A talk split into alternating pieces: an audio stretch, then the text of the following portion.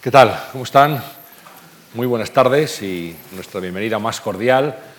Una sesión más a estas conversaciones en la Fundación Juan Marc, que hoy tienen a un invitado muy especial. Especial para los asistentes a esta conversación y también para todos aquellos que nos pueden seguir en directo en este momento a través de march.es barra directo en, en streaming. Estamos trascendiendo también los límites de este local, de este salón de actos de la Fundación Juan March y desde cualquier lugar del mundo se nos puede sintonizar y, y, ver esta entrevista en este momento. Y es un invitado muy especial porque es una de esas personas de las cuales yo creo que este país está necesitado. Gente que es gran profesional, que es gran persona y que puede ejemplificar una serie de virtudes, la honestidad, la lealtad, el trabajo bien hecho, el trato humanista también a sus pacientes. Yo tengo el gusto hoy de, de introducir al profesor Luis Fernández Vega. Muy buenas tardes, profesor. Buenas tardes. Gracias por estar con nosotros. Un placer tenerle aquí, de verdad. Muchas gracias por invitarme a participar. Luis Fernández Vega es oftalmólogo, todo el mundo lo sabe, cuarta generación, y no es la última, ahora hablaremos de eso, porque sigue eh, la generación Fernández Vega. En el año 82 se convirtió en el catedrático de oftalmología más joven de España. Desde el año 83 es jefe del servicio de oftalmología del Hospital Central de Asturias. Es director médico del Instituto Oftalmológico Fernández Vega y ha sido presidente de la Sociedad Española de Oftalmología hasta octubre del pasado año. Los ojos. ¿eh? Cuando uno habla de los ojos, piensa, los poetas ven una cosa, los cantantes ven otra, pero un oftalmólogo como usted, ¿qué es lo que ve? Bueno, yo lo primero que veo cuando veo los ojos, eh, y estoy viéndolo sobre todo profesionalmente, observo, incluso con una persona que la que me, como la que me encuentro, observo si sus ojos tienen la dirección adecuada, observo si tienen el tamaño adecuado, observo si eh, están cumpliendo bien su función. Eh, siempre encuentro una anécdota que en un momento determinado, hace muchos años, estaba viendo un paciente que era eh, un niño que me traía su madre, y traía al niño a consultar. Y yo me estaba mirando los ojos de la madre porque la que tenía verdaderamente problemas en los ojos era la madre que no venía a consultar. Y me estaba dando cuenta que era ella la que tenía que pasar por la consulta. Quiero decir que la deformación profesional la llevamos siempre hasta el límite de poder estar observando qué es lo que está ocurriendo en los ojos de la persona que está con nosotros. ¿no? Y ese ojo clínico, si me permite, ojo clínico en este caso, ¿Qué le permite detectar en, en, los ojos de una persona? Porque, bueno, todos podemos detectar quizá un estrabismo o mm. algo muy evidente, pero ¿qué es capaz de ver un especialista, un profesional? Bueno, un profesional en los ojos, el ojo es una manifestación más del resto del organismo, es decir, el ojo está conectado con el resto del organismo a través del nervio óptico y a través de todos los vasos que irrigan el globo ocular. Entonces, eso nos posibilita saber que hay muchas enfermedades sistémicas que afectan al resto del cuerpo que tiene una manifestación en los ojos. Por ejemplo, eh, un tumor cerebral. Un tumor cerebral, si uno mira, mira, un fondo de ojo, puede observar que hay signos de un tumor cerebral y lo puede ver y puede ser el diagnóstico precoz. O puede observar un diabético que hay lesiones de diabetes en el fondo del ojo o que es un hipertenso. Y lo mismo que veamos cómo están los vasos del fondo del ojo, en un hipertenso, por ejemplo, podemos decidir y pensar que los vasos que están alterados en la irrigación de la retina, que están alterados, la misma alteración van a tener cuando están irrigando pues, el riñón o el cerebro o el corazón y decimos, bueno, pues si aquí hay un déficit de riego, también puede ocurrir un déficit de riego en el corazón y puede tener un infarto esta persona y hay que advertírselo al paciente y hay que hacerle ir al médico. Es decir, que son muchas las enfermedades, casi muchísimas, que podemos ver en el fondo del ojo. Por eso el oftalmólogo tiene que ser médico general y saber mucha medicina o debe saber mucha medicina para poder comprender qué es lo que está ocurriendo en el resto del organismo. Estaba pensando en que a todos nos ha ocurrido eh, lo, lo, mucho que dice de una persona su mirada, ¿verdad? Cuando alguien dice, es que no me gusta cómo mira, o no me gusta... Hay algo eh, que trasciende seguramente lo, lo, racional, pero que determina una información positiva o negativa de la persona que tenemos enfrente. Pues sí, la expresión eh, determina desde la sinceridad. Dice, la persona me está mirando y parece que es sincero lo que me está diciendo, o, por el, o, por el, contrario parece que está ocultando algo, o por, es una mirada agresiva, de una cierta agresividad, o es una mirada tranquila. Que se ven muchas cosas, en una, pero eso no solamente el oftalmólogo, también lo ve el resto de las personas que no son médicos. ¿no? Cuando nosotros nos estamos viendo, la gente que está aquí, con todo el público que está asistiendo a esta conversación, nos está viendo, ¿qué es lo que está ocurriendo en este momento para que nos vean? Bueno, hay una serie de momentos, de momentos que son los responsables de la visión. Lo primero es el momento óptico, es decir, entra, para que nos estén viendo, entran los rayos de luz a través de la córnea. La córnea es el cristal del reloj, es decir, es el, vidrio transparente que me permite ver la esfera, esa es la córnea, y esa es la primera estructura del ojo que atraviesa la luz.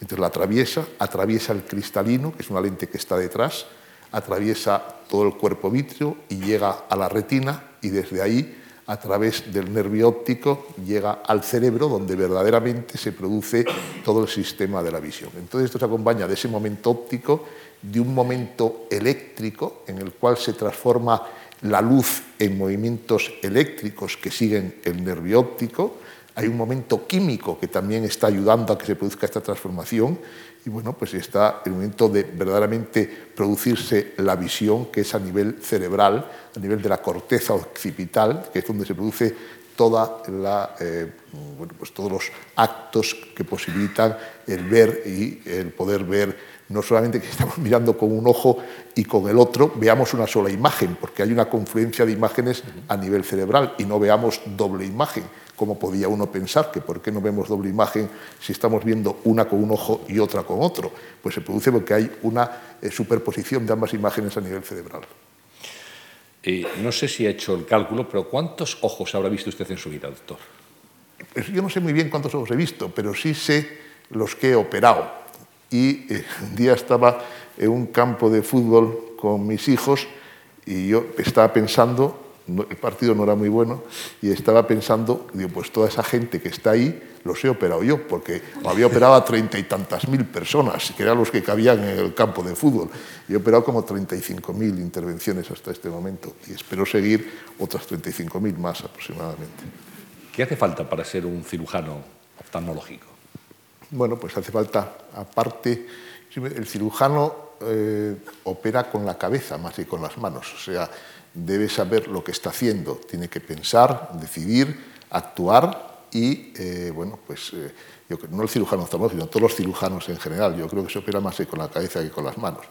Indudablemente las manos tienen que acompañar a uno, tener la habilidad suficiente para poder hacerlo, pero hace falta tener muchos conocimientos, eh, conocer bien la técnica, conocer bien la estructura en la que se está actuando y tener la habilidad suficiente para poder hacer la intervención. Se opera con la cabeza, se opera también con las manos. Usted tiene sus manos aseguradas. Sí, bueno, ya, yo me aseguré las manos desde eh, prácticamente desde que empecé a operar, porque dependía eh, mi vida y la de mi familia dependía de que yo tuviese las manos en correcto estado. Entonces eh, yo me hice, me aseguré las manos en su momento. ¿Y cómo se cuida un cirujano como el doctor Fernández Vega? ¿Qué, qué es lo que hace o qué es lo que no hace para estar plenamente en forma a la hora de enfrentarse a sus intervenciones? Pues yo tengo que decir en honor a la verdad que no me cuido mucho, o sea que, pero bueno, eh, lo que sí hago es tener un poco de cuidado, que no hacer deportes de riesgo.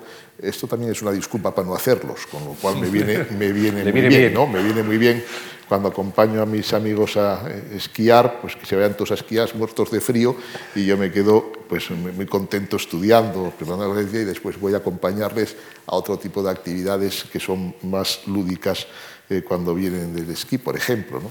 Pero es verdad que a mí pues, no me gustaría pues, romperme un brazo, romperme una mano, que me posibilitaría y, eh, estar pues, sin poder eh, trabajar un tiempo. Pero mire, tengo que decirle que a mí me gusta pescar, por ejemplo y pescar, que es un deporte pues, muy tranquilo, y sin embargo me rompí una pierna pescando.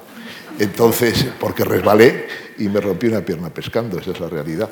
Y eh, porque no hay cosa más bonita que poder pescar en Asturias, también se lo digo. Pero eh, estaba, durante el tiempo que tuve una pierna rota, iba al quirófano en una silla de ruedas con la pierna así y operaba, lo cual a los pacientes les llamaba la atención verme. Yo les decía siempre que operaba con las manos, no con los pies, o sea, por lo tanto no había problemas para él, ¿no? pero esa es la realidad que estuve. El pulso es muy importante, ¿no? y, su padre mantuvo el pulso muy firme hasta muy avanzada edad.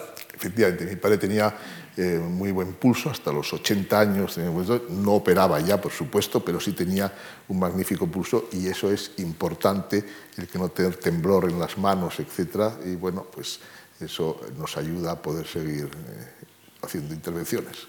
Pero hay una, una edad, una frontera a partir de la cual no se debe intervenir, o, depende de las facultades y del pulso de... Depende de las facultades, pero yo creo, eh, en general, es que por encima de los 75 años no se debería operar, pienso yo. ¿Recuerda su primer paciente, doctor? ¿Quirúrgico? Quirúrgico.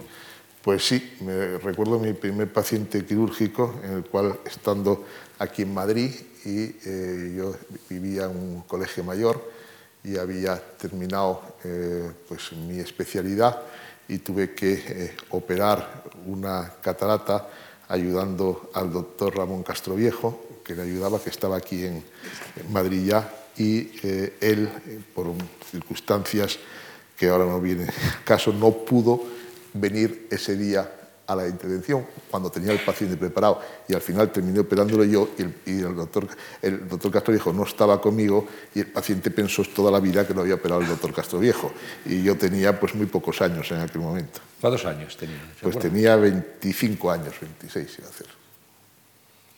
Y hay un momento de responsabilidad, me imagino, esa primera intervención, ese rito iniciático.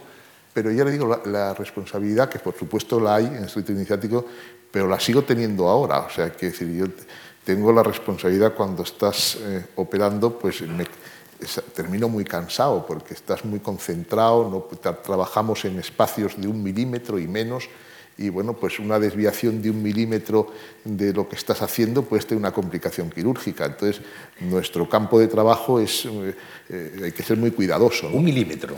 Un milímetro. Vamos a hacernos una idea de lo que es un milímetro, ahí se mueve. Ahí, sí, ahí nos movemos. Hace falta una precisión absoluta. Sí, o sea, no puedes tener el más mínimo desliz, porque trabajamos aproximadamente, no en, todas no en todas las fases de las intervenciones, pero trabajamos muchas de ellas en un milímetro o menos. Y dígame, profesor, esa habilidad se tiene o se adquiere, o las dos cosas? las dos cosas. Hombre, hay personas que son torpes y que es muy difícil que puedan tenerla, pero una persona normal puede adquirir esa habilidad con el entrenamiento. Por lo tanto, lo habitual es poder adquirirla, o sea, que no, salvo raras excepciones que no puedan porque tengan una torpeza innata, lo normal es que puedan adquirir la habilidad. Hablaba de lo que hacía usted cuando van a esquiar sus amigos o sus familiares me quedo estudiando. Eh, claro, un médico tiene que estudiar toda la vida. Toda la vida, tiene que estudiar o preparar una conferencia o algo esto, ¿no? Lo que eh, tiene que estudiar toda la vida porque están saliendo cosas continuamente. Entonces, cosas nuevas, técnicas nuevas. Técnicas nuevas y bueno, eso lo sabemos todos los profesores, eh, sea de la especialidad que sea, que tenemos que actualizar pues todas las veces las lecciones que nosotros damos a nuestros alumnos y por lo tanto eso también te obliga a estudiar y a preparar esas clases. ¿no? Claro, cuando uno analiza la evolución de la oftalmología, tanto de las técnicas quirúrgicas y los tratamientos como los propios aparatos que se utilizan, es que hay un mundo en, no demasiados años, el cambio que se ha producido. El cambio ha sido tremendo. La tecnología se ha producido un cambio eh, pues muy sustancial. Eh, fíjese, y la especialización llega a tal extremo que nosotros en nuestro instituto tenemos técnicos para cada aparato, o sea, técnicos que no son médicos, pero que son técnicos y que se dedican a un aparato determinado para poder hacer todas las medidas. Muchas veces nosotros no sabemos manejar el aparato, sabemos interpretar los datos que nos dan, pero no manejar el aparato, que hay un técnico para ello. O sea, que la especialización ha llegado a, un tremendo eh, dinamismo y, de, y, a, una tremenda profundidad que hace que esto sea así. ¿no? O sea, que incluso la propia oftalmología. Antes, eh, bueno, estábamos comentando antes de, comenzar esta charla cómo a principios del siglo XX no había prácticamente oftalmólogos. Su, abuelo fue un, pionero que se formó en París. Mi bisabuelo. Su bisabuelo. Mi bisabuelo se formó en París eh, a finales del siglo XIX, 1880, incluso un poco antes. Eh, se formó en París en un mes. No había la oftalmología no estaba, mm, eh, no estaba separada de la medicina y de la cirugía, empezó en esas fechas y entonces en un mes pues se iban a París, y lo, normal era que quería ser oftalmólogo que se marchase a Francia y en país concretamente pues se hacían oftalmólogos en muy poco tiempo y después ya regresaban con ese conocimientos a ejercer su profesión.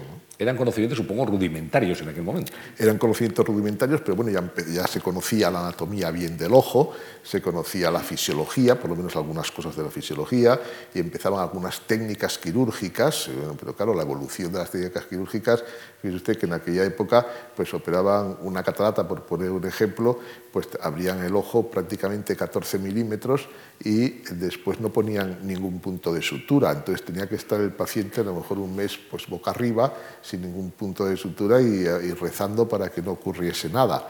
Eh, hoy día abrimos un milímetro y medio y, el paciente se puede incorporar a su trabajo al día siguiente. Es decir, que se han modificado tanto las técnicas que es eh, pues, eh, muy importante la, modificación que, se ha, que ha habido. ¿no? E incluso ahora hay cirujanos, especialistas, oftalmólogos en una parte determinada de la visión. Bueno, sí, sí, por supuesto. Hoy día tenemos especialistas en el segmento anterior, es decir, pues, eh, todo el tema de córnea, tenemos especialistas en cataratas, tenemos especialistas en, glaucoma, en retina, en neuroftalmología, tenemos en vías Que solo hacen eso.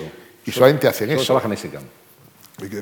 Va a llegar a producirse lo que era verdad, que el especialista es aquel señor que, que termina sabiendo todo de nada, ¿no? O sea que entonces eh, se llega la especialización a tal extremo que que bueno, pues que cada vez parcelamos más las cosas en las que somos especialistas. Eh, ahora mismo, el avance más significativo de la oftalmología, a su juicio, ¿cuál ha sido? ¿Cuál es? En este momento. En este momento. Bueno, en este momento están eh, muy importantes los trasplantes de córnea, trasplantes de córnea, eh, en el cual pues podemos hasta ahora hacíamos el trasplante que trasplantábamos la córnea entera. Ahora solamente trasplantamos una parte de la córnea. Si está alterada la parte superficial, la parte superficial. Si está la parte profunda, la parte profunda. Con lo cual, de un donante nos sirve para dos receptores. Eso es un tema muy importante y además con mucho menos rechazo. Eh, yo creo, pero fíjese, yo pongo el ejemplo de que el oftalmólogo hoy día eh, puede sobre una, como si fuese una bombilla, el ojo fuese una bombilla, como si fuese un electricista, de tal manera que tenemos capacidad para poder coger el cristal de la bombilla y cambiarlo, haciendo un trasplante. Podemos eh, cambiar el fusible de dentro de la bombilla, pero si el cable de la bombilla está cortado, por mucho que nosotros actuemos sobre la bombilla, no hay nada que hacer. Y el cable es el nervio óptico, es decir, que la frontera de la oftalmología está en el nervio óptico. Si ese nervio óptico está cortado, por mucho que hagamos sobre el ojo, no vamos a conseguir que luzca. Hay algunas posibilidades en este momento de, poner unos microchips que llevan a través, que se ha visto en todos los medios, que llevan a través de eh, unas gafas especiales, llevan la conducción nerviosa al cerebro y demás, pero bueno, consiguen, pues son para casos muy concretos y consiguen a lo mejor que el paciente pues vea algún reflejo, que vea, pueda distinguir el blanco del negro, pero poco más. Es decir, que todavía la frontera sigue siendo esa, sigue siendo el nervio óptico. ¿Y cree que dentro de algunos años tendremos avances tan significativos que permitan eh, que personas que no ven en este momento, porque no hay tratamientos o técnicas, puedan hacerlo con tecnología más avanzada? Hombre, es posible, pero van a pasar para que se llegue a poder eh, pues, eh, tratar esa atrofia del nervio óptico, poder corregir esa alteración del nervio óptico, van a pasar bastantes años. Esa es la clave. Esa es la clave, porque eso estaría en relación, como dijésemos, cuando sea capaz de producirse un trasplante del cerebro. Es decir, el nervio óptico eh, no es más que una manifestación del cerebro, una manifestación externa del cerebro, ese nervio óptico que sigue, que viene hasta el ojo y que del ojo va hacia atrás, hacia, después de pasar por el quiasma, hacia la corteza occipital. Pues bien, cuando ese nervio óptico es una manifestación del cerebro, si fuésemos capaces de, poder hacer un trasplante de cerebro, pues también podríamos hacer un trasplante de nervio óptico. Pero eso es muy difícil, ¿no? todavía la ciencia no ha llegado a ese extremo. ¿no? antes de la donación, de la donación de córneas, es algo muy importante y que debe de concienciar a una buena parte de la sociedad. Bueno, pues indudablemente. Eh, es verdad que cada vez tenemos más donantes, pero que hacen falta más, o sea, tenemos y que las donaciones, pues ahora eh, como decía antes, con una córnea nos puede servir para dos receptores, lo cual, bueno, pues hemos duplicado las posibilidades, pero aún así nos sigue haciendo falta que la gente done, eh, los órganos y los tejidos para poder eh, pues, ayudar a mucha gente. ¿no? no sé si el doctor Fernández Vera se acuerda, si le duelen los nudillos todavía, de aquel primer trasplante de córnea, en donde bueno, era estrechamente vigilado por un ayudante de lujo. Es verdad, eh, yo me cuento que eh, el primer trasplante de córnea que yo hice me ayudó el doctor Ramón Castroviejo. ¿Le ayudó? ¿Fue su ayudante? Fue mi ayudante, porque el doctor Ramón Castroviejo había sido maestro de mi padre y también de mi tío, pero sobre todo de mi padre, y después fue maestro mío, porque él se vino a Madrid y yo estaba aquí y eh, entonces pues le iba a trabajar con él. Entonces venía a operar conmigo o yo con él y el primer trasplante él me ayudaba y cuando yo daba un punto donde él no le parecía que era el adecuado o no lo hacía con la destreza suficiente según su criterio, me daba con la pinza los nudillos y me hacía daño. O sea, yo le decía, oye, que, me, estás haciendo daño. Bueno, eh, Ramón era, eh, yo le quería mucho, lo queríamos todos mucho, toda la familia, era un cirujano excepcional, pasaba eh, su mes de vacaciones lo pasaba con nosotros en Asturias muchas veces, y, el mes de julio y demás pero una persona que, por ejemplo, íbamos a operar perros, porque operábamos de todo, entonces íbamos a operar perros. Y yo no sé cómo nos arreglábamos, pero la boca del perro siempre estaba enfrente de mi mano, no de la de él. Entonces, claro, yo, protestaba con aquello, ¿no? porque veía que además eran perros que estaban anestesiados así, así, con lo, cual no me hacía mucha gracia. ¿no? Pero bueno. ¿Se opera el ojo de un animal? ¿Se opera igual que el ojo de un humano? Sí, sí, se opera eh, igual. Lo que pasa es que bueno, son distintas eh, los tejidos, la morfología, pero hay algunos que se operan pues, muy parecidos. Y hay especialistas eh, veterinarios en cirugía ocular, por supuesto. Y la, toda la técnica, todos los aparatos que están auxiliando en este momento a los oftalmólogos, vemos operar siempre a través de unos grandes microscopios, etc. ¿Qué es lo que más ha venido a ayudar a su labor? Bueno, el, microscopio, desde el punto de vista quirúrgico, ha, supuesto un antes y un después. Es decir, que el, microscopio nos ha ayudado, que nos ha abierto las posibilidades de poder hacer un tipo de cirugía completamente distinta. Porque antes era con, perdón, a ojo. A ojo o con unas lupas, unas telelupas que se utilizaban. Y que unas grandes gafas. Unas grandes gafas, que eso también pues, fue un, avance importante. Pero claro, ya el microscopio pues, supuso el poder hacer las técnicas eh, y poder avanzar la técnica. O sea, la tecnología eh, pues, que, se, que se implementó para la oftalmología fue verdaderamente significativa. Pero hubo otras cosas, por ejemplo, un material que es material viscolástico, eh, que, se, le llamamos, eh, pues, eh, bueno, material viscolástico, el Giron, que se llamaba así por el nombre comercial que tenía, y que posibilita abrir espacios, eso fue una ayuda y una herramienta de trabajo francamente importante para toda la cirugía del segmento anterior bueno, esto es un tema ya muy específico, pero que verdaderamente nos ayuda mucho. ¿no?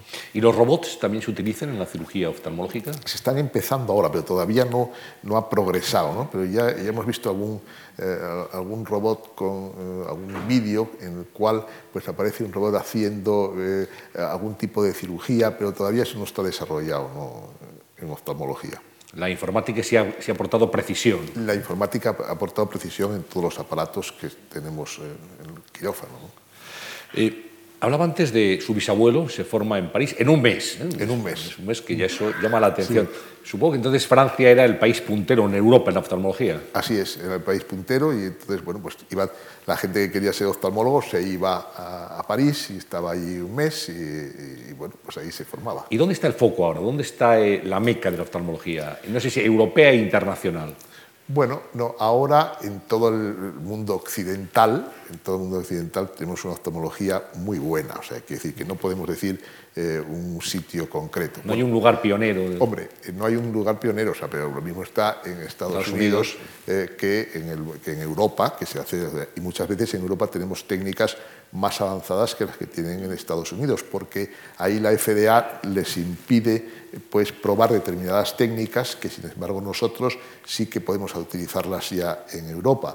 Entonces ellos hacen ir a lo mejor a veces un paso atrás ¿no? en muchas cosas. Por lo tanto, eh, yo creo que la oftalmología del mundo occidental en este momento es muy buena. ¿Y España dónde está en este momento? Pues está pues muy arriba, o sea, está los, yo creo que España es de los países más importantes en oftalmología en este momento, tanto comparada con Europa o con Estados Unidos, tanto por la tecnología que tenemos como por los eh, oftalmólogos que hay, que están muy bien formados y que hace que seamos pues, muy punteros en oftalmología en general. Aquí en España hablaba el doctor Castroviejo, ha sido una institución, sin duda. Castroviejo es un nombre asociado a la oftalmología. Exacto. ¿Eh? Otro nombre ha sido Barraquer, o los Barraquer, otra dinastía. Por supuesto. Una familiar. Dinastía familiar y eh, muy importante, muy buenos oftalmólogos, muy buenos profesionales y grandes amigos nuestros. ¿Se llevan bien entre ustedes todos? Nos llevamos fenomenal y completamente con la familia Barraquer. Les tengo un gran afecto, tanto a nivel personal como profesional. ¿Y España ha contribuido en oftalmología en, algún aparato, en alguna técnica que es eh, ha contribuido, mucho, ha contribuido muchas cosas. Y, por ejemplo, desde el doctor Arruga, que también le sonará a usted, el doctor Arruga, que ahora no, bueno, tiene un nieto, pero que es neurooftalmólogo, que no se dedica mucho a, la eh, oftalmología en sí, pero el doctor Arruga pues, eh, ayudó a, pues, a resolver el problema del desprendimiento de retina, por ejemplo, hace eh, a principios de mediados de 1900 eh, y poco, o sea que ayudó a la resolución. El doctor Barraquer también hizo contribuciones significativas, el padre y, eh, también, bueno, el padre y también el, hijo, ¿no? el doctor Castro Viejo, por supuesto. Nosotros hicimos alguna contribución modesta también a la oftalmología. Por lo tanto, creo que todas las sagas y algunas personas que no pertenecen a esas sagas hemos hecho alguna contribución. Los conocimientos se comparten en congresos, en comunicaciones. En congresos, en, publicaciones. Y en, publicaciones también, por supuesto. en ese sentido, no, y, tenemos muy buena relación entre todos nosotros. Hablando de los avances eh, técnicos y, también en medicamentos, eh, alguien le puede sorprender que, el doctor Fernández Vega en su consulta, en sus quirófanos, pues tenga un frasquito con cocaína y se utiliza para, para anestesiar en algún momento. La cocaína eh, se utilizaba para anestesiar, eh, eh, diluida, se utilizaba para anestesiar tópicamente, es decir, en gotas. Y esto era, fue muy típico pues, a primeros de, principios del siglo, que era prácticamente la única anestesia que había. Y ahora todavía seguimos preparándola, ya se prepara muy pocas veces, pero nosotros seguimos preparándola, y para algún caso concreto se puede poner una gota de cocaína en el ojo que nos sirve para anestesiar llama la atención cómo ha evolucionado mucho el mundo de, los fármacos, y sin embargo se siguen utilizando eh, sustancias muy, muy tradicionales. Esto quizá por tradición, seguimos utilizándola. Eh, porque es eficaz. Porque es eficaz, hay otros fármacos que lo pueden eh, suplir, pero bueno, como sigue siendo eficaz y no nos cuesta mucho el prepararlo, pues lo hacemos. Y llama también la atención, doctor, que ahora, por ejemplo, hay un caso que imagino que a ustedes les preocupa también, como a toda la sociedad médica, oftalmológica, eh, ese medicamento que se ha utilizado en desprendimiento de retina, usted hacía ah, referencia a él, y que está produciendo ceguera en muchos pacientes. Y uno se pregunta cómo esto puede ocurrir con el control que hay sobre los fármacos. Claro, esto eh, es un producto que se utiliza en, eh, en el tratamiento del desprendimiento de retina desde el punto de vista quirúrgico y que eh, bueno, pues está hecho por un, laboratorio y ese laboratorio pues lo ha vendido y ha pasado teóricamente los controles que haya tenido que pasar a nivel de la Agencia del Medicamento, de la FDA, etcétera, tanto la Agencia Europea como la General, y lo han comercializado distintas casas comerciales. Nosotros afortunadamente no hemos utilizado ese, producto, pero lo podíamos haber utilizado, porque es verdad. Pero hemos utilizado otros productos similares, pero no de esas casas. Pero el que ha tenido la mala suerte de utilizarlo, pues ha producido un eh, pues, tremendo, eh, pues, eh, una tremenda complicación en el ojo del paciente. Sin duda, es un, drama para muchos pacientes, internacionalmente hablando. Así es. Mm, hablamos antes de algunas operaciones, por ejemplo las cataratas. Ahora mismo la gente se opera de cataratas y, se va a su casa tranquilamente. Es una operación, no sé si puedo decir banal, o es una cirugía muy habitual y con muy pocas complicaciones, pero efectivamente hace algunos años una operación de cataratas en personas mayores era complicada. efectivamente, pero es una cirugía difícil de hacer. Hay que hacerla bien, lo que pasa es que como es muy frecuente, pues la gente piensa que es una cirugía banal y no es una cirugía difícil de hacer, que hay que hacerla bien. Y entonces la diferencia entre hacerla bien y muy bien, pues ahí es donde está eh, la, diferenciación de los centros, porque hacerla bien significa tener buenos resultados en un 80% de los casos. Hacerla muy bien es la excelencia, supone un 99% de los casos.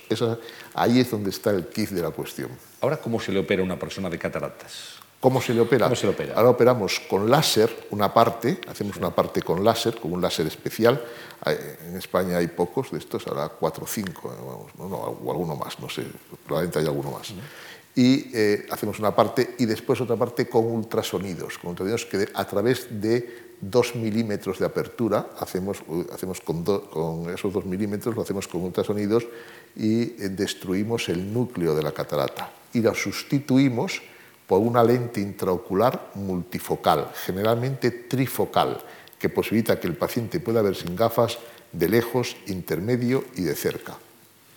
¿Esa lente es igual para cualquier paciente? No. no. Por eso nosotros lo que decimos es que lo importante es personalizar la lente, es decir, no poner la misma lente a todo el mundo, sino que hacer una serie de medidas, el ojo hay que medirlo, hay que medirlo por todos los lados y tener todas las medidas y según esas medidas y según las características del paciente, escoger la lente más adecuada. Entonces tenemos muchas lentes, y entonces tenemos, y, por ejemplo, de estas trifocales tenemos varias lentes, y en función de cómo sean las características del paciente, escogemos una u otra. Eh, bueno, eh, hablamos, usted es la cuarta generación de oftalmólogos en su familia, ¿eh? se dice pronto. y claro, la pregunta que le habréis hecho es, ¿cuándo supo usted que quería dedicarse a la oftalmología? Porque, claro, me imagino que eso lo ha vivido desde muy niño en casa. Pues sí, yo iba con mi padre desde pequeño, cuando tenía 7, 8 años, mi padre iba a ver a los pacientes al, eh, pues a distintos eh, sanatorios, como había, como había, en aquella época en Oviedo, y yo la acompañaba, iba con él a las habitaciones de los pacientes y veía lo que él hacía. Entonces era cosa de emular al padre, pues yo veía lo que él hacía y intentaba hacer lo mismo.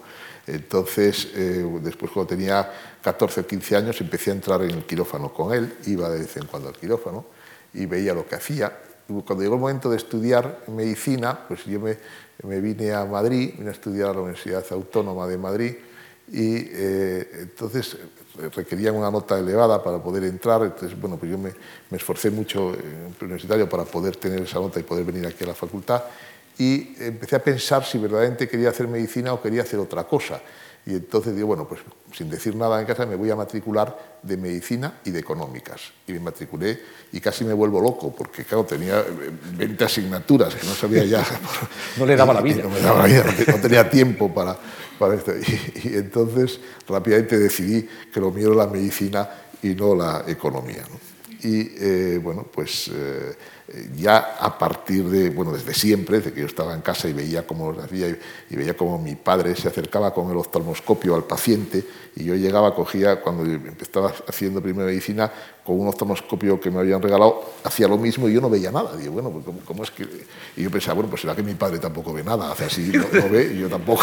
Pues ya estaba, me quedaba muy contento pensando que él tampoco veía, pero bueno, y así fui poco a poco pues metiéndome en la profesión bueno, realmente lo tenía en casa, eh, hablamos de cuarta generación y hay una quinta generación de Fernández Vega. Y hay una quinta generación, tengo dos hijos, tenemos dos hijos, Vicky y yo, y eh, los dos hijos son los dos médicos, los dos eh, oftalmólogos, uno ya terminó, el otro está haciendo la especialidad y además tenemos dos sobrinos que también son médicos y también están haciendo la especialidad. Por lo tanto, en quinta generación habrá cuatro oftalmólogos Fernández Vega realmente notable. Por el momento, por el no, momento. No sé si hay muchos casos en, el mundo de sagas. No, de cinco generaciones de oftalmólogos no hay muchos casos, hay algunos, algunos seguro que hay, ¿no? pero no hay muchos casos que hayan seguido la tradición, pues cinco generaciones de oftalmólogos. Estamos muy orgullosos de que eso sea así. Hablaba de, su mujer, Vicky, que está aquí presente, y quería preguntarle, si me permite, qué ha significado ella en, en su vida personal y profesional, porque creo que el equilibrio, el tener eh, una familia, eh, el encontrar un refugio en casa es muy importante para la estabilidad de una persona que se dedica a algo tan complicado, tan difícil y que exige tanta precisión como las. Pues, pues ha supuesto todo, ha supuesto el que me permitía trabajar eh, pues 14 horas al día, ya me lo permitía cuando éramos novios estudiar y estar preparando la cátedra y estudiar mucho, eh, y el llegar a casa y bueno, pues encontrar un, sitio pues, agradable donde poder vivir y, y convivir. Y bueno, pues ha supuesto una gran ayuda y después en la educación de nuestros hijos, que es la que ella se ha dedicado fundamentalmente, porque yo tenía poco tiempo y bueno, pues llevarlos y conseguir que nuestros hijos pues sean en este momento eh, oftalmólogos y sobre todo magníficas personas. Y eso ha sido gran labor hecho por Vicky. ¿Usted es muy exigente con sus hijos en, el plano oftalmológico? Sí, soy, sí, siempre fui bastante exigente en el plano oftalmológico, en el plano de estudiar, eh, casi todos los planos. Porque, bueno, pero cada uno es así y bueno, a veces tenía que retenerme para, por la exigencia. Eh, quería hablar de, la influencia de su padre, cuando usted entraba de, pequeño, con 15 años al quirófano, cuando le veía, mm. eh, ¿cómo le ha marcado su padre eh, a la hora de, bueno, de su vocación y también como persona? mi padre me ha marcado mucho, como una vocación, por supuesto, que además mi padre tiene una personalidad muy acusada, eh, es una persona muy generosa y, bueno, pues además, entonces, él desde el punto de vista profesional, pues eh, me enseñó muchas cosas. Lo que pasa es que yo después me vine enseguida a Madrid, me vine a estudiar a Madrid y después cuando volví yo llegué a Oviedo. En alguna medida yo quería, como él tenía una personalidad muy acusada, a mí me daba miedo regresar a Oviedo y pensar que iba a estar a la sombra de mi padre continuamente. Entonces quería llegar con una personalidad oftalmológica propia y entonces llegué a Oviedo de catedrático, con lo cual ya eh, cualquier eh, pues, eh, suspicacia en este sentido estaba un poco salvada porque yo llegaba como catedrático, fui catedrático muy joven, y, bueno, pero aún así él me siguió enseñando, sobre todo me enseñó la relación médico-paciente, que eso es muy importante. Me enseñó cómo había que tratar al paciente, ya no solamente desde el punto de vista profesional, que eso, bueno, pues me enseñó muchas cosas, pero también podía enseñarle yo cosas a él, pero sí me enseñó el trato con el paciente, la relación con el paciente, y ahí tengo que agradecerse. Él tenía un fármaco que él había diseñado, que se llamaba Cicacoa, que era eh, ciencia, cariño, comprensión y ánimo, y decía que a los pacientes había que darles, en función de cada caso, la dosis adecuada de ese fármaco. A uno que había que darle un poco más, una dosis un poco más de ciencia, a otro un poco más de comprensión, otro más de cariño, y había que tener el ojo clínico para evaluar exactamente, cuando veías al paciente, cuánto de cada eh, dosis de ese fármaco había que darle de cada cosa. Y eso es lo que yo creo que me ha enseñado, aparte de otras muchas cosas. Qué importante es eso que está diciendo, ¿verdad? Porque Ustedes se enfrentan a personas a veces acobardadas porque tienen un problema en su visión, se sienten muy temerosas y claro, acuden a, un médico en el que le confían todo. O sea, ustedes son su tabla de salvación y es muy importante encontrar, aparte de un conocimiento médico y un tratamiento adecuado, también esa comprensión, ese lado humanista que creo, sinceramente, doctor, y usted me corregirá, creo que es lo que diferencia a un médico excelente de un buen médico. Pues efectivamente, eso es muy importante, aparte de tener la tecnología eh, más adecuada, la parte de tener la técnica, la parte de los conocimientos, ese trato, esa, eh, utilización de la psicocoa creo que es eh, fundamental. Fíjese, él tenía siempre, como anécdota, él tenía un paciente al que le había sacado un ojo por un problema importante y le había puesto una prótesis de cristal y, le había, y venía a verle todos los años y había llegado al convencimiento después del trato con mi padre, que le decía, fíjese usted, don Luis, estoy tan bien que veo mejor con el de cristal que con el otro. Entonces, quiero decir que hasta ese extremo llegaba. Eh, ¿Cómo recuerda, doctor, su infancia en, Oviedo? Bueno, pues yo recuerdo una infancia muy agradable. Tenía una familia pues eh, estupenda. Eh, además tenía muchos primos, nos reuníamos todos en eh, la casa familiar que teníamos y que seguimos teniendo en Ceceda.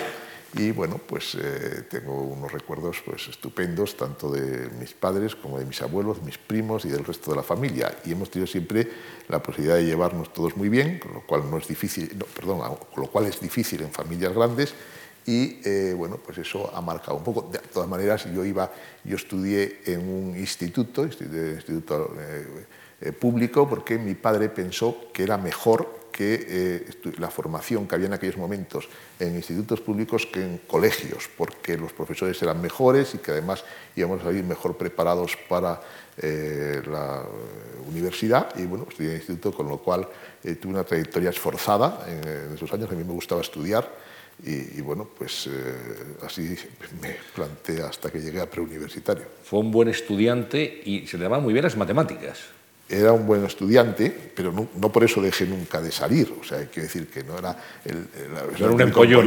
No, no, yo, generalmente tenía tiempo para todo, porque me distribuía bastante bien el tiempo. Lo que hacía era que perdía poco el tiempo.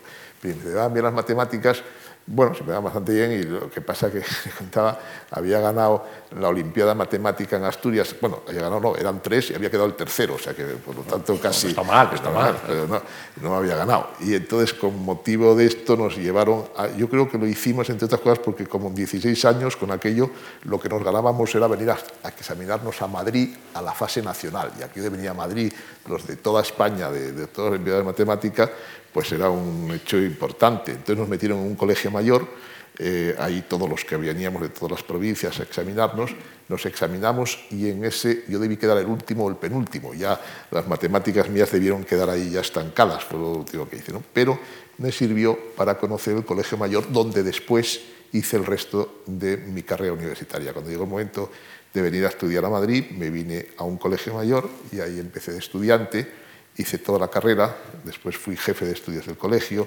organicé las actividades culturales del colegio. Tengo muchas anécdotas en este, de organizar actividades culturales, porque llegó un momento en que ya no sabía a quién traer a dar una conferencia. No podía perder tiempo en eso porque tenía que estudiar. Y entonces pues, leía un periódico y veía eh, pues, eh, un escritor, firma libros en el corte inglés, lo recuerdo. No le voy a decir quién era, porque todavía... Y entonces eh, me, me, me voy al corte inglés, compro un libro y le digo que me lo dedique y le invito a dar una conferencia. Y entonces eh, me pongo en la cola, llego ahí y digo, mire, es que en el colegio hemos hecho una votación popular y hemos decidido que usted es el que más votos ha tenido para que a dar, hombre, pues siendo así, decía él, yo cobro bastante por dar comedias, pero siendo así, como usted me dice, no voy a comer nada y voy a ir con mucho gusto a dar la conferencia. Y, ah, pues muchas gracias. Total, que viene el día de, adecuado o el día que hemos concordado para hacer la conferencia y yo le presento, lo cual a mí me venía bien porque me acostumbraba a hablar en público también en aquella época todavía no había terminado yo la carrera. Y entonces digo, pues mire, entonces él, eh, después de presentarlo, dice, bueno, como me ha dicho su jefe de estudios, ya sé que he sido la persona más votada y más tal, y una carcajada general, con lo cual yo no sabía qué decir con aquello. Pero en fin, tengo anécdotas a veces, pero dice, y lo que me sirvió, además, el ser jefe de estudios durante ese tiempo, es que tenía como, mm, eh, como orgullo que desde quinto de carrera yo me mantuve a mí mismo por mí solo sin necesidad de que me mantuviesen mis padres, lo cual pues me suponía un orgullo el poder decir que era así eso. podemos decir que usted entró en ese colegio mayor que hoy es Nuestra Señora de África, entonces tenía otro nombre, ¿no? Antes se llamaba Alfonso X el Sabio. Alfonso X el Sabio, que entró como estudiante sí. y que salió como catedrático. Y salí catedrático, efectivamente. Después fui jefe de estudios, después fui médico del colegio y, y después preparé las oposiciones allí y salí catedrático de oftalmología. Bueno, estudió aquí, decía, en, la, Universidad Autónoma, lo estaba recordando, estudió la carrera. Sí. Eh, ¿Cómo recuerda esos años? Los años fueron años muy gratos, eran unos años muy complicados, en cuanto que, eh, fíjese que eran los años 70, precisamente, y bueno, pues había pues todos los problemas de los universitarios, de problemas con, eh, bueno, pues de, aquel momento como estábamos con el régimen de Franco, en el cual pues había pues problemas en, en todas las universidades de España, eh, pero eran eh, bueno, pues, eh, años muy, muy bonitos de, de, poder ir uno creciendo en todos los aspectos. ¿no?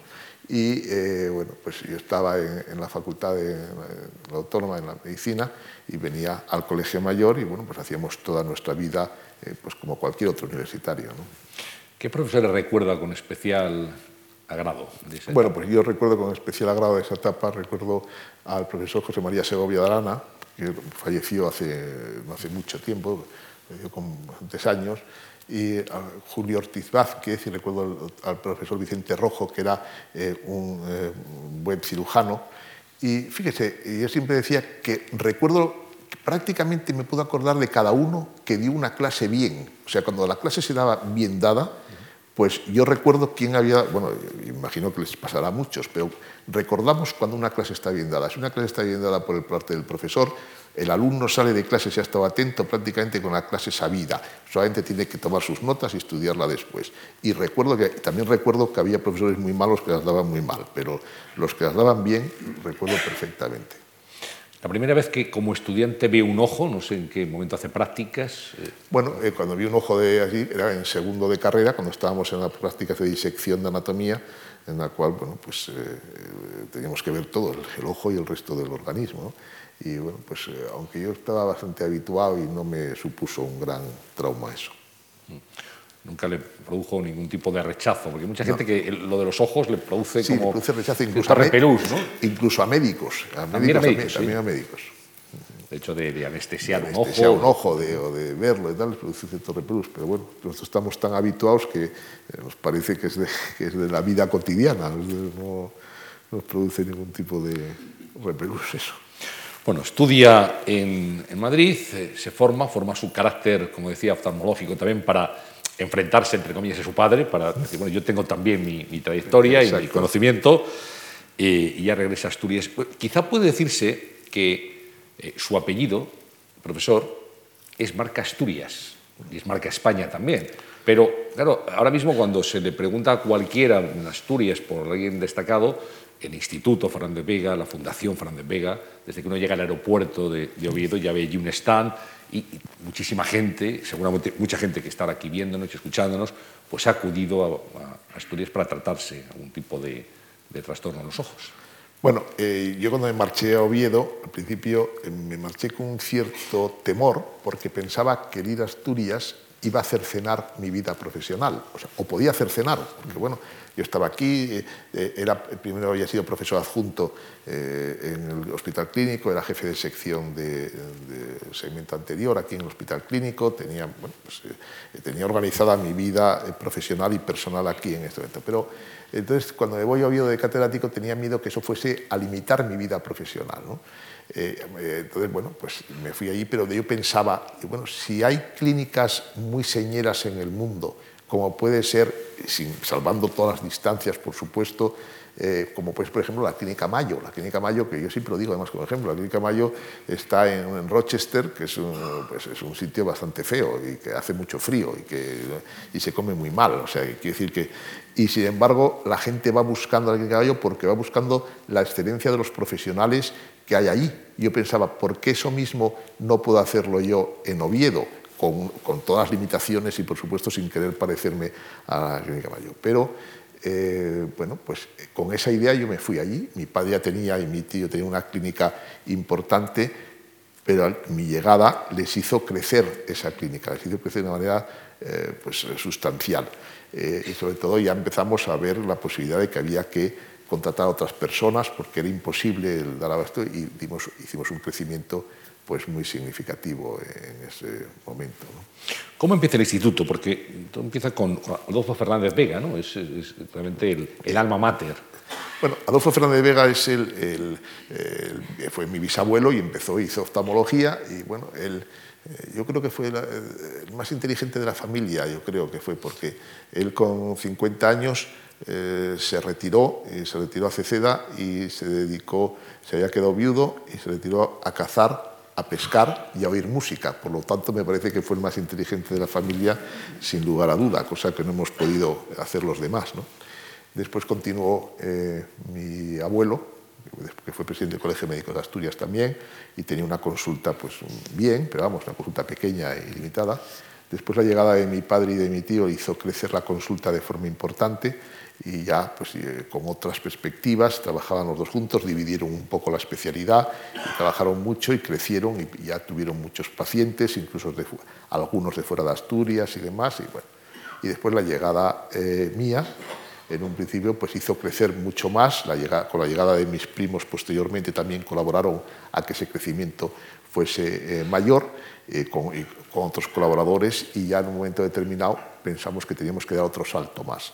Ese, esa idea, mi padre empujaba que diésemos ese salto, aunque él ya era una persona mayor y ya no podía darlo él, pero eh, bueno, pues eh, yo pues tomé esa, esa, decisión de hacerlo y, ya hicimos un crecimiento por fases para ir haciéndolo poco a poco. Y entonces, en tres o cuatro años, pues pasamos de una consulta de 500 metros a una consulta de 14.000 metros. Entonces, eso fue un poco el trayecto que, que seguimos. ¿Cómo está organizado el instituto? El instituto está organizado, yo creo que es una de las fases que tiene importantes en cuanto a que, por una parte, tenemos la posibilidad de poder atender cualquier patología ocular que llegue por un especialista. Es decir, que lo tenemos tan dividido y eh, con especialistas de primer nivel en, cada, en cualquier parte del ojo. Yo creo que eso fue un, un hecho importante y además es un hecho diferencial, porque eso, aunque ahora ya lo hay en otros sitios, cuando nosotros lo hicimos no lo había prácticamente. Entonces pusimos un especialista cualificado en cualquiera de las partes del globo ocular y que pudiese atenderle. Entonces eso es un tema importante. Por otro lado, hicimos, cuando hicimos el instituto yo viajé por los Estados Unidos acompañado de un arquitecto y fuimos viendo distintos centros, eh, tanto en Europa como en América, para ver cómo estaban distribuidos y cómo estaba hecho. Y entonces, con las ideas que nosotros trajimos de allí, con un grupo de arquitectos americanos que se dedicaban exclusivamente a hacer centros de oftalmología. Y con las ideas de nuestro propio arquitecto hicimos lo que tenemos hoy día, en el cual pues, la gente que viene a verlo pues, ve cómo es el flujo de pacientes y cómo podemos manejar esos pacientes a través de esa distribución arquitectónica que yo creo que ha sido eh, pues, importante. Y después hicimos otra tercera fase más en la que ya metemos la parte de investigación básica, y la, de, la, y la Fundación de Investigación Fernández Vega, perdón, la Fundación de Investigación eh, esto, básica y la Fundación Fernández Vega, que es lo que, eh, bueno, es que ayuda a personas necesitadas. Entonces, yo creo que la Fundación de Investigación Oftalmológica que hemos creado, eso marca otro hecho diferencial en nuestro centro, puesto que puede haber muchos sitios donde puedan tener una actividad clínica significativa, pero no tienen una fundación de investigación oftalmológica básica como tenemos nosotros que nos ayude a poder resolver problemas en la clínica. Y yo creo que ese es un hecho diferencial a tener en cuenta y bastante significativo en nuestra organización. Y eso que decía este antes de la marca España es verdad, es decir, en el sentido no como marca España, que, también puede serlo, sino como marca Asturias, porque mucha gente va a Asturias por nuestro centro en este momento y conocen Asturias porque han ido a verlo allí. De hecho, la eh, Universidad de Oviedo hizo un estudio de cuál era la repercusión que podíamos tener en la clínica con respecto eh, la economía regional. Y, por ejemplo, el 10% de las pernoctaciones hoteleras que había en Oviedo dependían de nuestra clínica. Y eso, bueno, pues también hizo pues, en los restaurantes, en los eh, eh, taxis o en, los comercios cómo podía repercutir. O sea, que en alguna medida estábamos ayudando a que esto fuese así. ¿no? ¿Cómo se produce, profesor, el salto a Madrid? El salto a Madrid se produce en el año 2008, teníamos muchos pacientes de Madrid, de Madrid y eh, entonces, en un momento determinado, pues eh, decidimos, y decidí, tuve yo la decisión, de eh, tener algo aquí en Madrid que ayudase a nuestros pacientes para ver el postoperatorio, el, preoperatorio y también pacientes, por ejemplo, del sur, que tenemos del sur, que no tuviesen, pues para, ver, pues a lo mejor, pues una simple irritación de un ojo, que no tuviese que venirse a Oviedo, sino que en Madrid hubiese un centro. Entonces empezamos con un centro pequeño eh, que tenemos en la Plaza de Marqués de Salamanca y que hace unos meses hemos trasladado a Príncipe de Vergara con un centro ya mayor, de mayor volumen, pero siempre dejando claro que el centro principal es Oviedo, es decir, en el sentido de que esto es una ayuda y que es una ayuda para eh, los pacientes y para si tienen una urgencia y demás, pero que el centro principal sigue siendo Oviedo. ¿No sustituye Madrid a Oviedo en alguna intervención concreta? No, no, no porque, mire, el, eh, el poder controlar perfectamente todos los procesos que llevamos a cabo en Oviedo exige mucha dedicación y nos exige mucha dedicación. Y ese control no podríamos hacerlo igual si tenemos muchas clínicas. Entonces, yo no estoy de acuerdo en tener muchas clínicas. Esto, desde el punto de vista económico, yo le digo, ve cómo tenía que haber suspendido de primero de económicas, porque no, desde el punto de vista económico no tiene mucho, eh, no tiene mucho sentido. Es mucho más fácil haber hecho muchas clínicas aprovechando nuestro nombre, pero eso iría en detrimento de lo que es el acto médico en sí. Nosotros pensamos que lo importante es el acto médico, hay que controlar bien el proceso, y el proceso no se puede controlar si uno tiene muchas cosas. Eso puede servir pues, para, eh, pues, no sé, pues, para tener una cadena de peluquerías, pero esto es otra cosa. Entonces, aún así tenemos un quirófano en la clínica nueva y alguna determinada intervención o un paciente que no pueda por un motivo determinado, porque sea muy mayor, de más irse a Oviedo, lo operaríamos aquí. Pero tiene que ser, el, centro tiene que seguir siendo eh, Oviedo. ¿Los españoles nos revisamos adecuadamente la vista, profesor? Bueno, eh, los españoles ahora empiezan a ser más conscientes de que hay que revisársela pues, a partir de unos años pues, con una periodicidad determinada.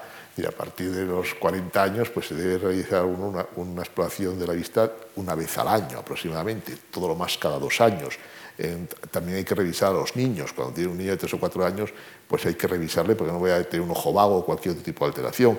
En la adolescencia al menos hay que llevarle una o dos veces al oftalmólogo. Entonces esto empieza a calar más en eh, los españoles en general, pero todavía tienen que estar más concienciados que esto es así.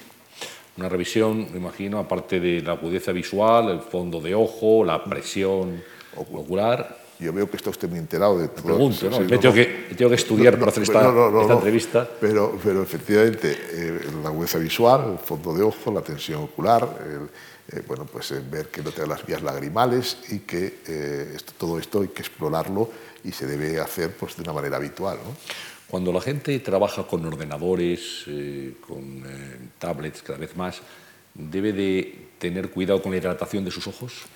No, lo que cuando trabaja con ordenadores, que ser lo habitual hoy día, trabajar con ordenadores y con tablets, lo que ocurre no es que el ordenador sea malo en sí mismo, que no lo es. O sea, es igual que si uno está viendo la televisión mucho tiempo, pues una televisión puede ser a lo mejor mala para el cerebro, pero no para el ojo.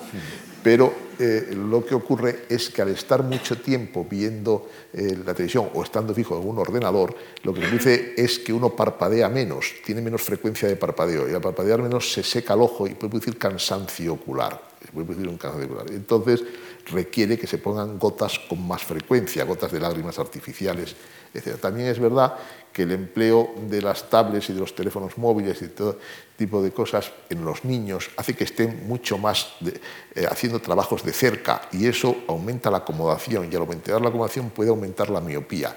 Entonces, pues conviene que tampoco estén todo el santo día con estos eh, aparatos y que además tengan, relajen la vista mirando hacia lo lejos, etc. ¿Cuál es eh, el trastorno ocular más frecuente? El trastorno ocular más frecuente, eh, bueno, depende de las edades, ¿no? pero bueno, el más frecuente es la miopía. miopía.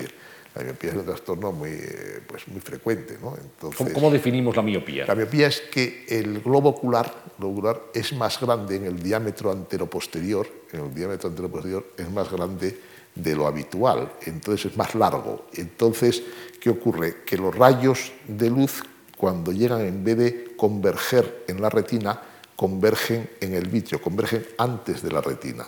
Y entonces por eso el paciente ve mal de lejos, porque tiene que acercarse un poco a las cosas. Por eso el mundo del miope es un mundo cercano, es un mundo amoroso, porque es un mundo muy próximo. ¿Usted es miope, doctor? Yo soy miope, por eso tengo un mundo muy amoroso y muy cercano. ¿Y eso le ayuda a la hora de operar? Me ayuda, me ayuda a la hora de, operar porque me quito las gafas y veo muy bien sin gafas. Entonces opero muy bien de, eh, esto sin, sin ningún tipo de corrección porque veo muy bien de cerca.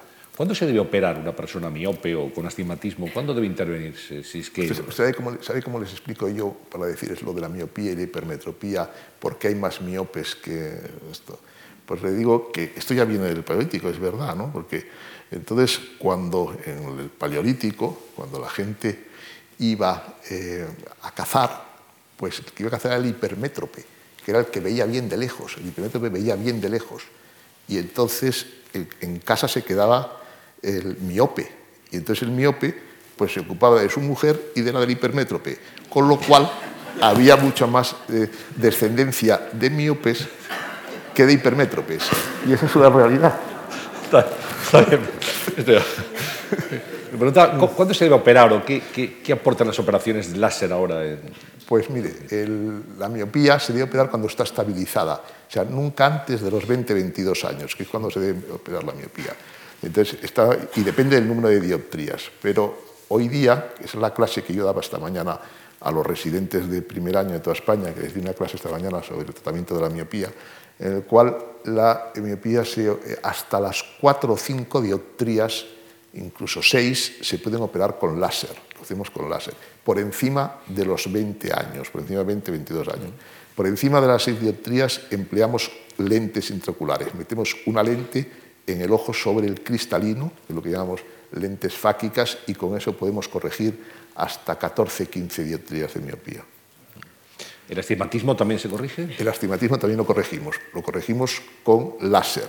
Y si es una, una persona por encima de 50 años, lo corregimos con lentes tóricas, o sea, con lentes que corrigen exclusivamente el astigmatismo, quitamos el cristalino y metemos una lente tórica. Es decir, que hoy día podemos corregir prácticamente el 99% de los defectos de graduación, pero todavía hay algún caso de algunas personas que no pueden operarse porque no cumplen los requisitos para ello. Por eso hay que medir muy bien a todos los ojos de, que uno va a intervenir para saber si entran dentro del grupo que deben operarse o que no. ¿Este tipo de intervenciones son muy frecuentes? ¿Tienen algún tipo de efectos secundarios? Porque las primeras intervenciones dejaban, eh, problemas por la noche, los destellos, la gente conducía, etc. etcétera. O sea, no hay ninguna intervención en medicina que no pueda tener efectos secundarios, ninguna. Hay que partir de esa base que el riesgo cero no existe en medicina. Pero dicho esto, si está bien indicada la intervención, si las medidas son las correctas, si las medidas son adecuadas y, se emplean todas las técnicas que se deben emplear, porque claro, si uno se va a un sitio y entonces tiene ocho dioptrías y se lo hacen con láser porque es la única técnica que conocen,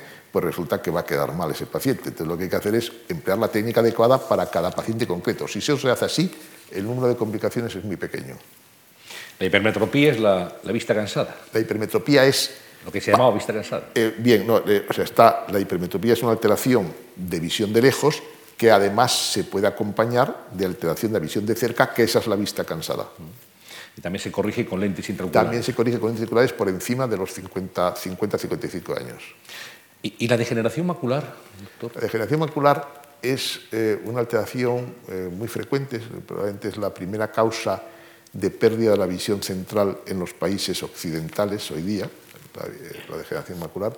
Hasta hace muy poco no teníamos ningún tratamiento. Hace unos años ya tenemos la posibilidad de utilizar eh, productos antiangiogénicos, que son inyecciones que ponemos en el ojo y que en la degeneración macular exudativa o húmeda puede producir que estanque la degeneración y que incluso mejore la visión. Sin embargo, la degeneración macular atrófica todavía no tiene tratamiento, aunque hay muchos ensayos clínicos y posiblemente dentro de pocos años pues haya también alguna posibilidad de tratamiento.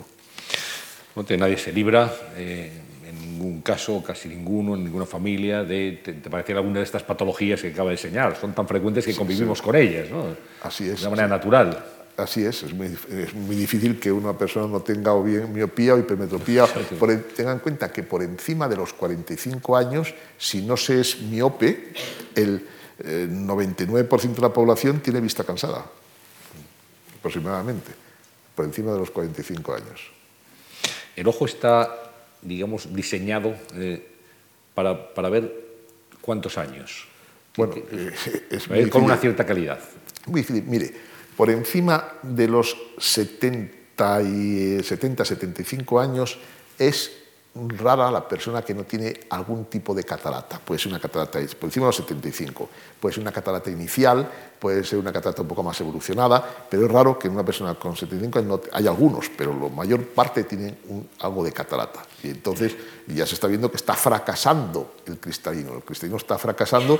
el primer síntoma de fracaso del cristalino es la vista cansada. Es el primer A los 45 años empieza a fracasar el cristalino. Por eso la gente antes se moría con 45 años, estoy hablando hace mucho tiempo, pero que se moría con 45 años porque ya fracasaba la vista cansada, ya no podían ver de cerca. Entonces, ahora pues eh, bueno, hay muchas técnicas y nos posibilita pues o bien unas gafas o bien la cirugía, pero ya es el primer fracaso del cristalino, ocurre esa a los 45 años, porque ya pierde. ¿Por qué podemos ver a todas las distancias? ¿Por qué yo le puedo ver aquí, le puedo ver, puedo ver a los señores que nos están acompañando hoy?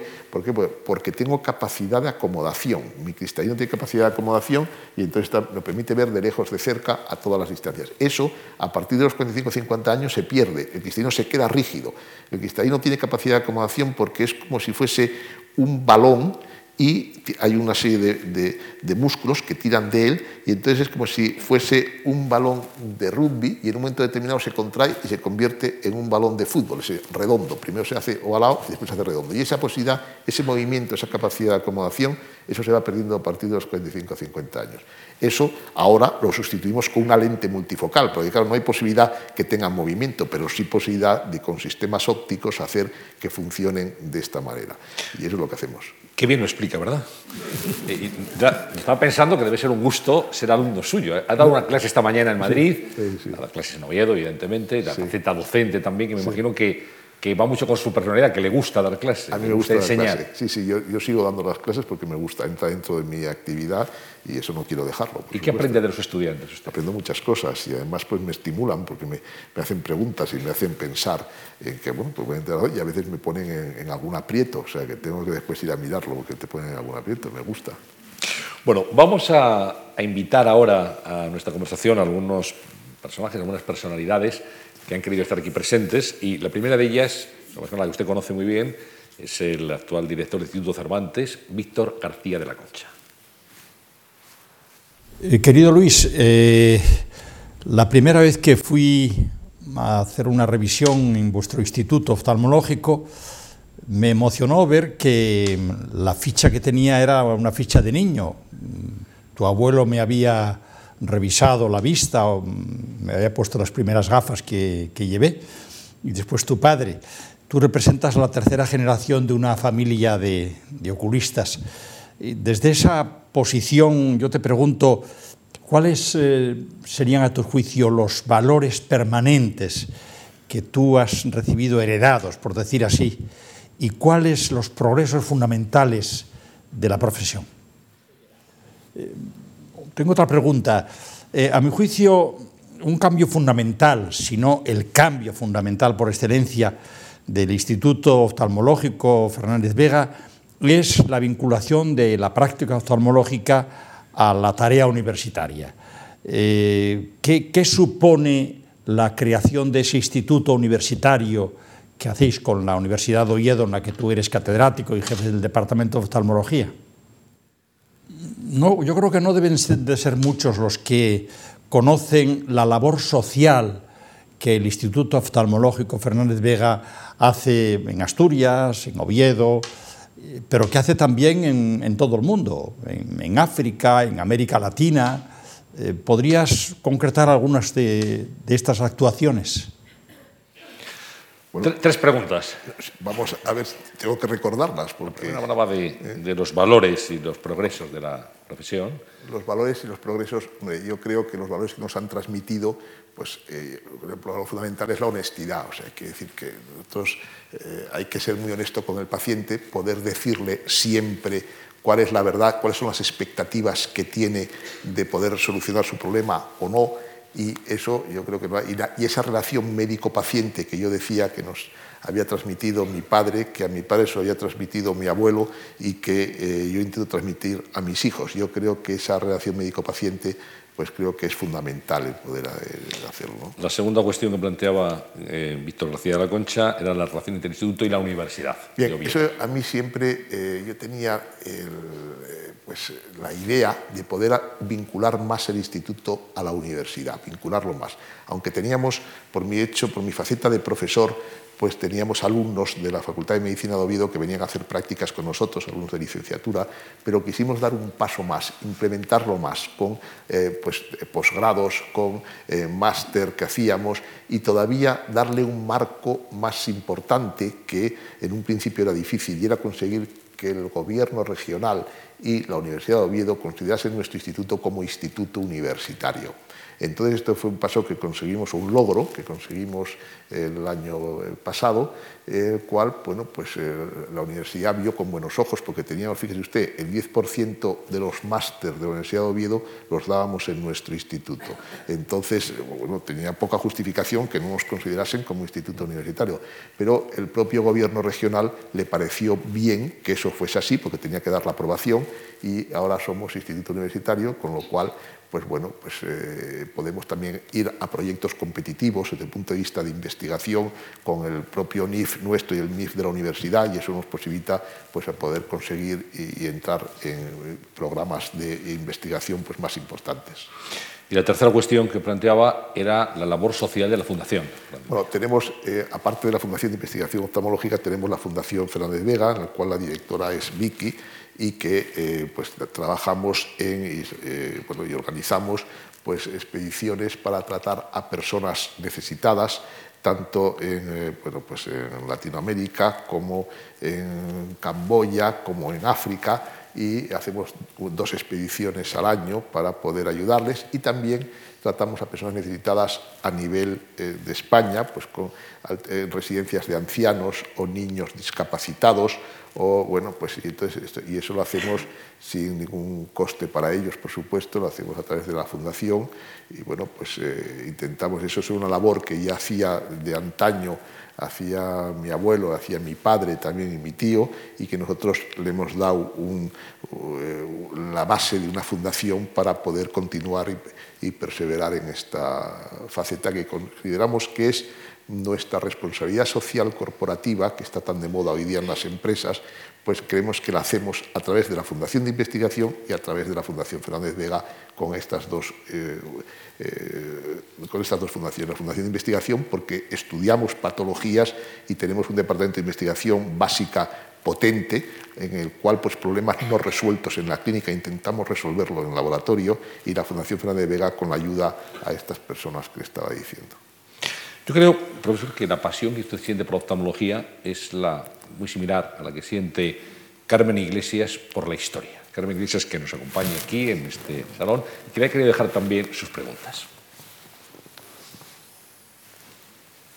Eh, haría dos preguntas a Luis, a Luis Fernández Vega. Una, mm, primero, ¿qué siente cuando después de operar a una persona que casi no ve, eh, al cabo de muy pocas horas puede no solo distinguir los objetos, sino los colores, comprobar que en la miopía que tenía el blanco no era el, tal blanco, que siente al haber devuelto a una persona la brillantez de los colores y de la vida en general. Y quizá otra pregunta es la tensión que tiene que sentir, quizás si la siente, a veces en esas cirugías, alguna más complicada que otra, ¿cómo lo compensa? ¿Qué, aficiones especiales tiene? ¿Cómo equilibra su vida? Sé que eh, con, con, la familia fundamentalmente, pero me gustaría que nos hablara de ese equilibrio y de esa necesidad de compensación. Eh, felicidades, Luis. Gracias, Carmen. Pues eh, con respecto, bueno, pues cuando una persona la operas y empieza a ver de nuevo y empieza a ver los colores y las formas y, persona que estaba ciega y que ahora ve, pues es una satisfacción que es muy difícil de, describir, esa es la realidad.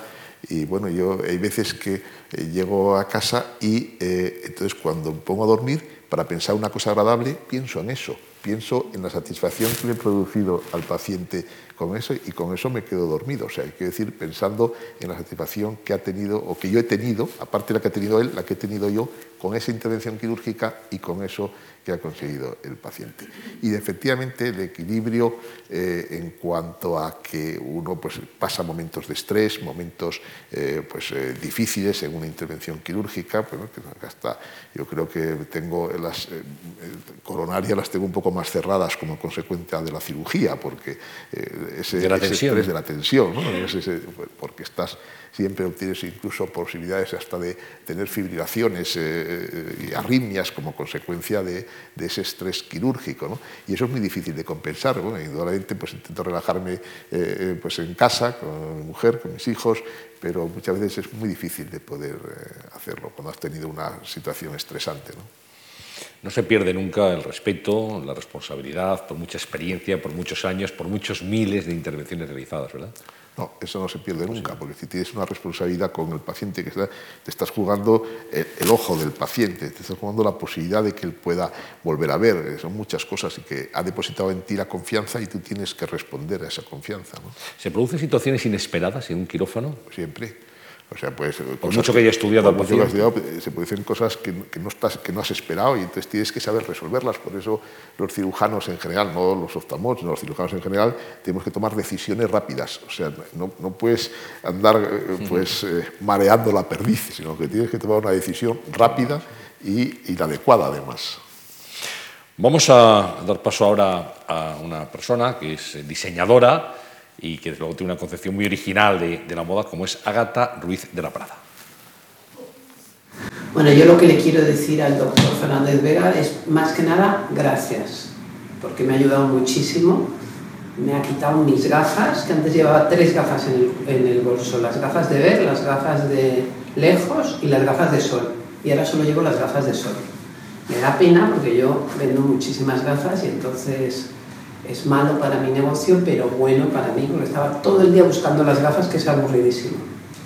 Segunda cosa es que le quiero preguntar al doctor Fernández Vega que cuándo va a venir más a Madrid, porque tiene una clínica pero no está nunca, y yo quiero que me reciba de vez en cuando en Madrid, porque me encanta ir a Oviedo, pero está lejísimos. Y tercera cosa es que tengo muchas ganas de agatizar a todas las, a todas las enfermeras y a todos los médicos de su clínica.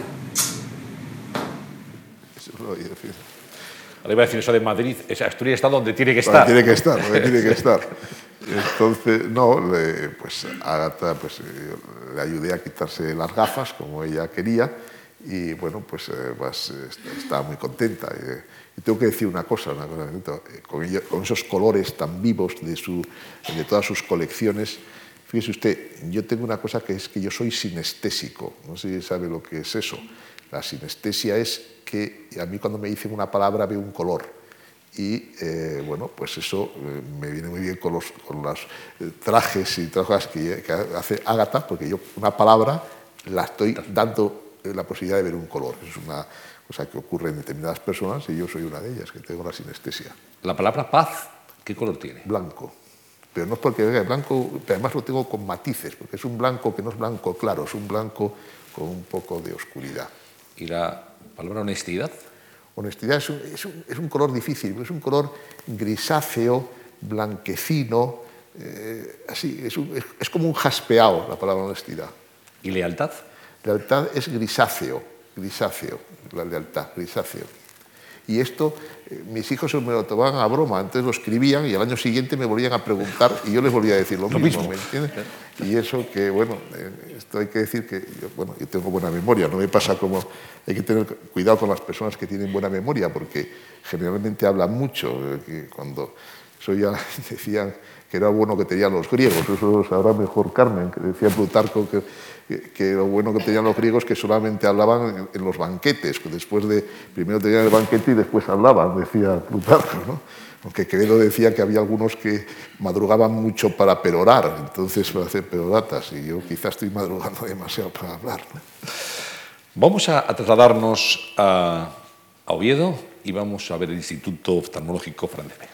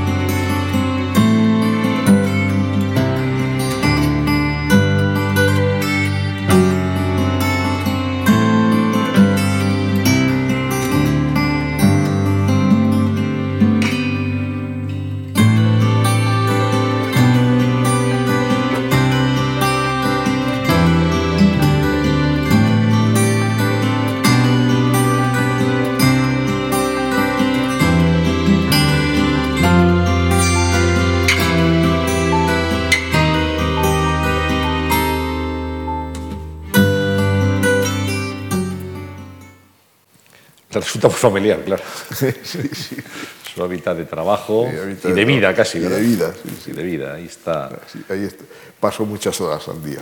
¿Cuántas horas pasa ahí? Pues mire, es que yo por la mañana, como soy jefe de servicio del Hospital Central de Asturias, entonces paso unas horas en el Hospital Central, pero después me vengo al instituto y ya paso el resto del tiempo en el instituto hasta las nueve de la noche, más o menos, nueve, nueve y media de la noche. O sea, trabaja muchas horas al día. Muchas horas al día. Muchas horas al día.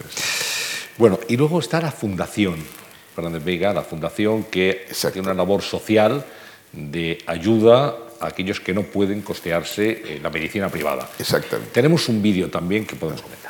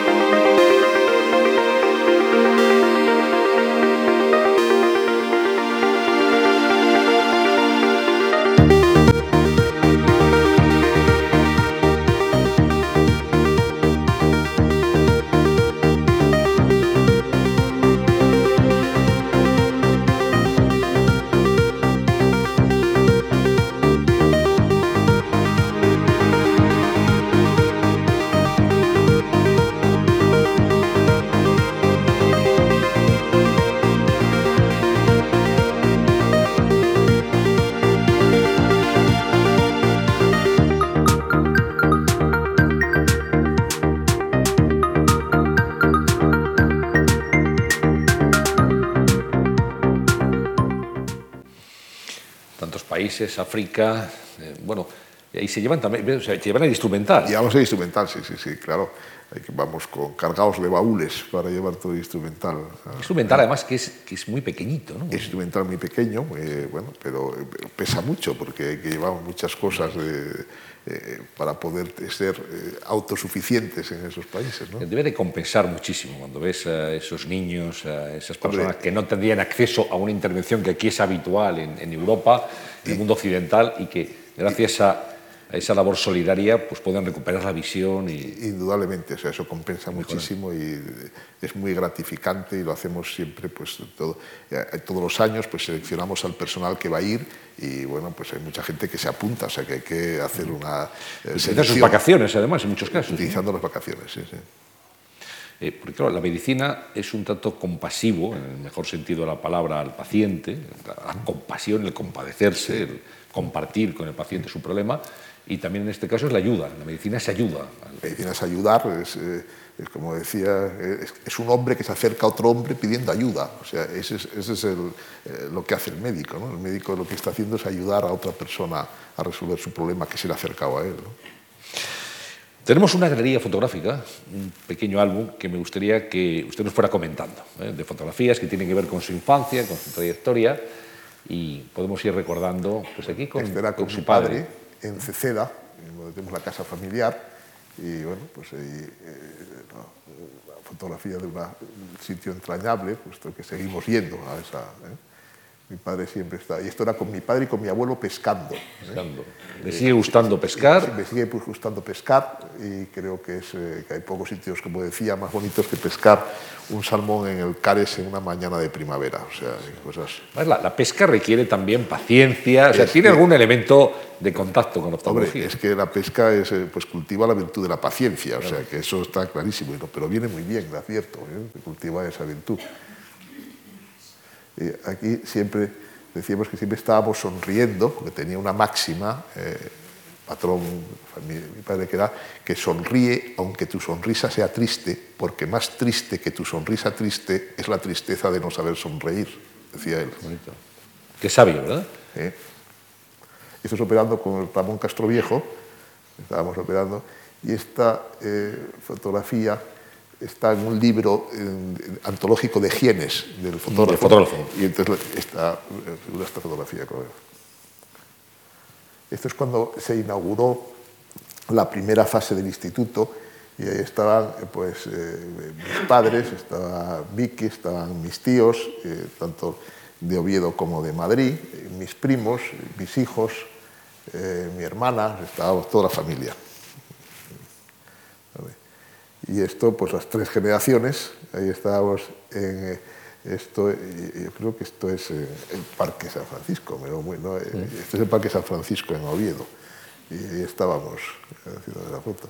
Y esto con los tres tíos, mi padre, con eh, mi tío que era hermano de mi padre, que todavía vive, que es oftalmólogo, que trabajaban juntos, y Manolo, que es otorrino y que vivía eh, y que vive aquí en Madrid. Como el señor Enrique Figaredo, hace unos años, eh, esto es en Oviedo, y esto es cuando me hicieron asturiano del mes de abril, en el año 2009, y con el doctor Alfonso, con Álvaro mi primo, con Javier mi primo, y bueno, pues el gerente de la clínica y el, periódico La Nueva España.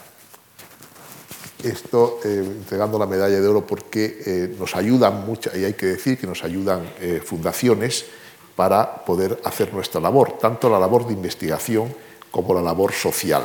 Y la Fundación Cristina Masabeu pues, nos ayuda de una forma muy significativa y eh, le dimos la eh, medalla de oro de nuestro instituto en el año 2013 y bueno, pues eh, agradecemos mucho que hay otras fundaciones que también nos ayudan aparte de ella y pues hacer nuestro cumplir nuestra función. Con los Reyes, la visita que nos hicieron al instituto hace unos años. Este fue hace poco tiempo que me dio la medalla de oro del Colegio de Médicos de Asturias en el año pues, el 2015 me acuerdo que además tenía ese día, tenía, era por la tarde y tenía que salir corriendo porque daba una conferencia en Ávila eh, pues a tenía que marchar cuatro horas, porque tenía que cerrar un curso en Ávila. Entonces dije que me diese la primera para poder marcharme corriendo. Fotografías, recuerdos. Hay algo que seguramente le han preguntado muchas veces y que tiene que ver con la relación con la familia. es una familia que nos llevamos muy bien, pero claro, si ya las relaciones familiares a veces son complicadas, hay que recordar más que algunas nochebuenas con algunos cuñados, esas cosas que la gente cuenta siempre, ¿no?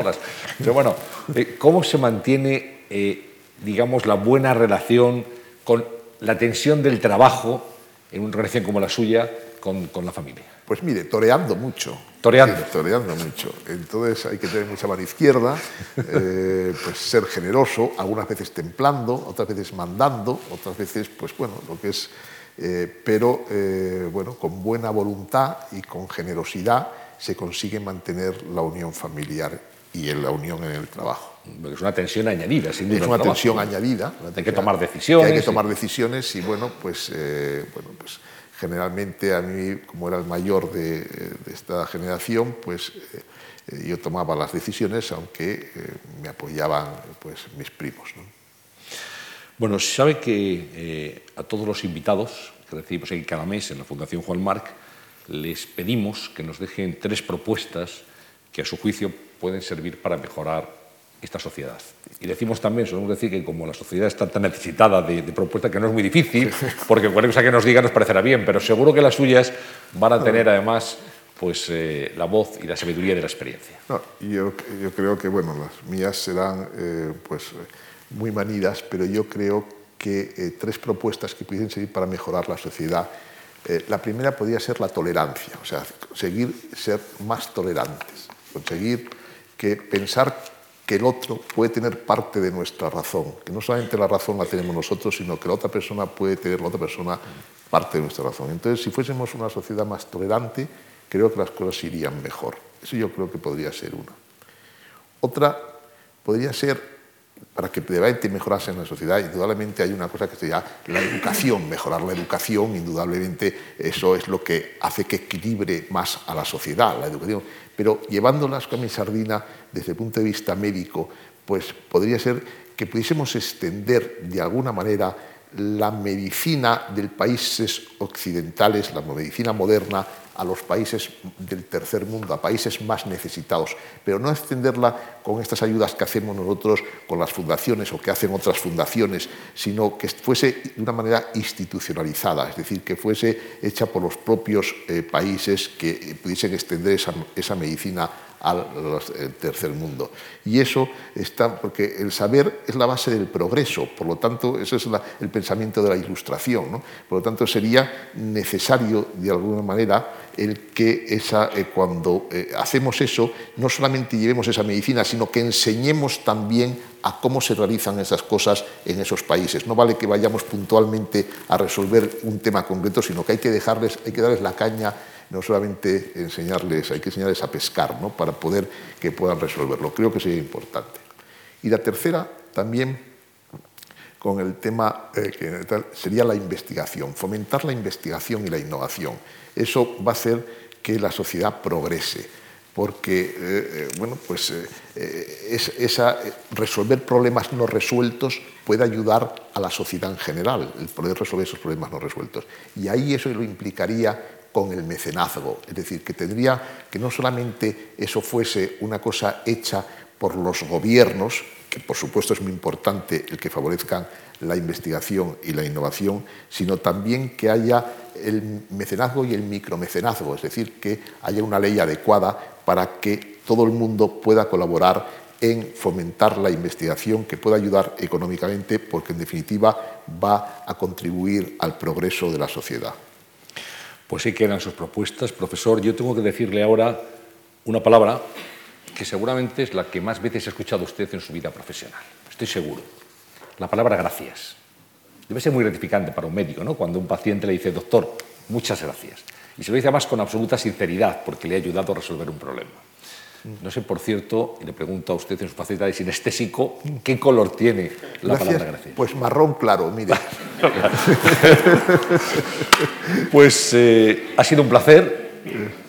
Le deseo muchísima suerte, muchísimos éxitos, que siga contribuyendo a mejorar tantos problemas, tantos miles y miles y miles de intervenciones, todas las que le quedan, y le agradezco mucho que haya estado con nosotros esta tarde en la conversación de la Fundación Juan Marc. Muchas gracias a usted porque ha sido muy agradable para mí haber estado este tiempo aquí y muchas gracias a todos los que han tenido la paciencia de escucharme, no de escucharnos, que con usted no tiene paciencia, pero conmigo sí durante este tiempo. Muchas gracias. Muchísimas gracias.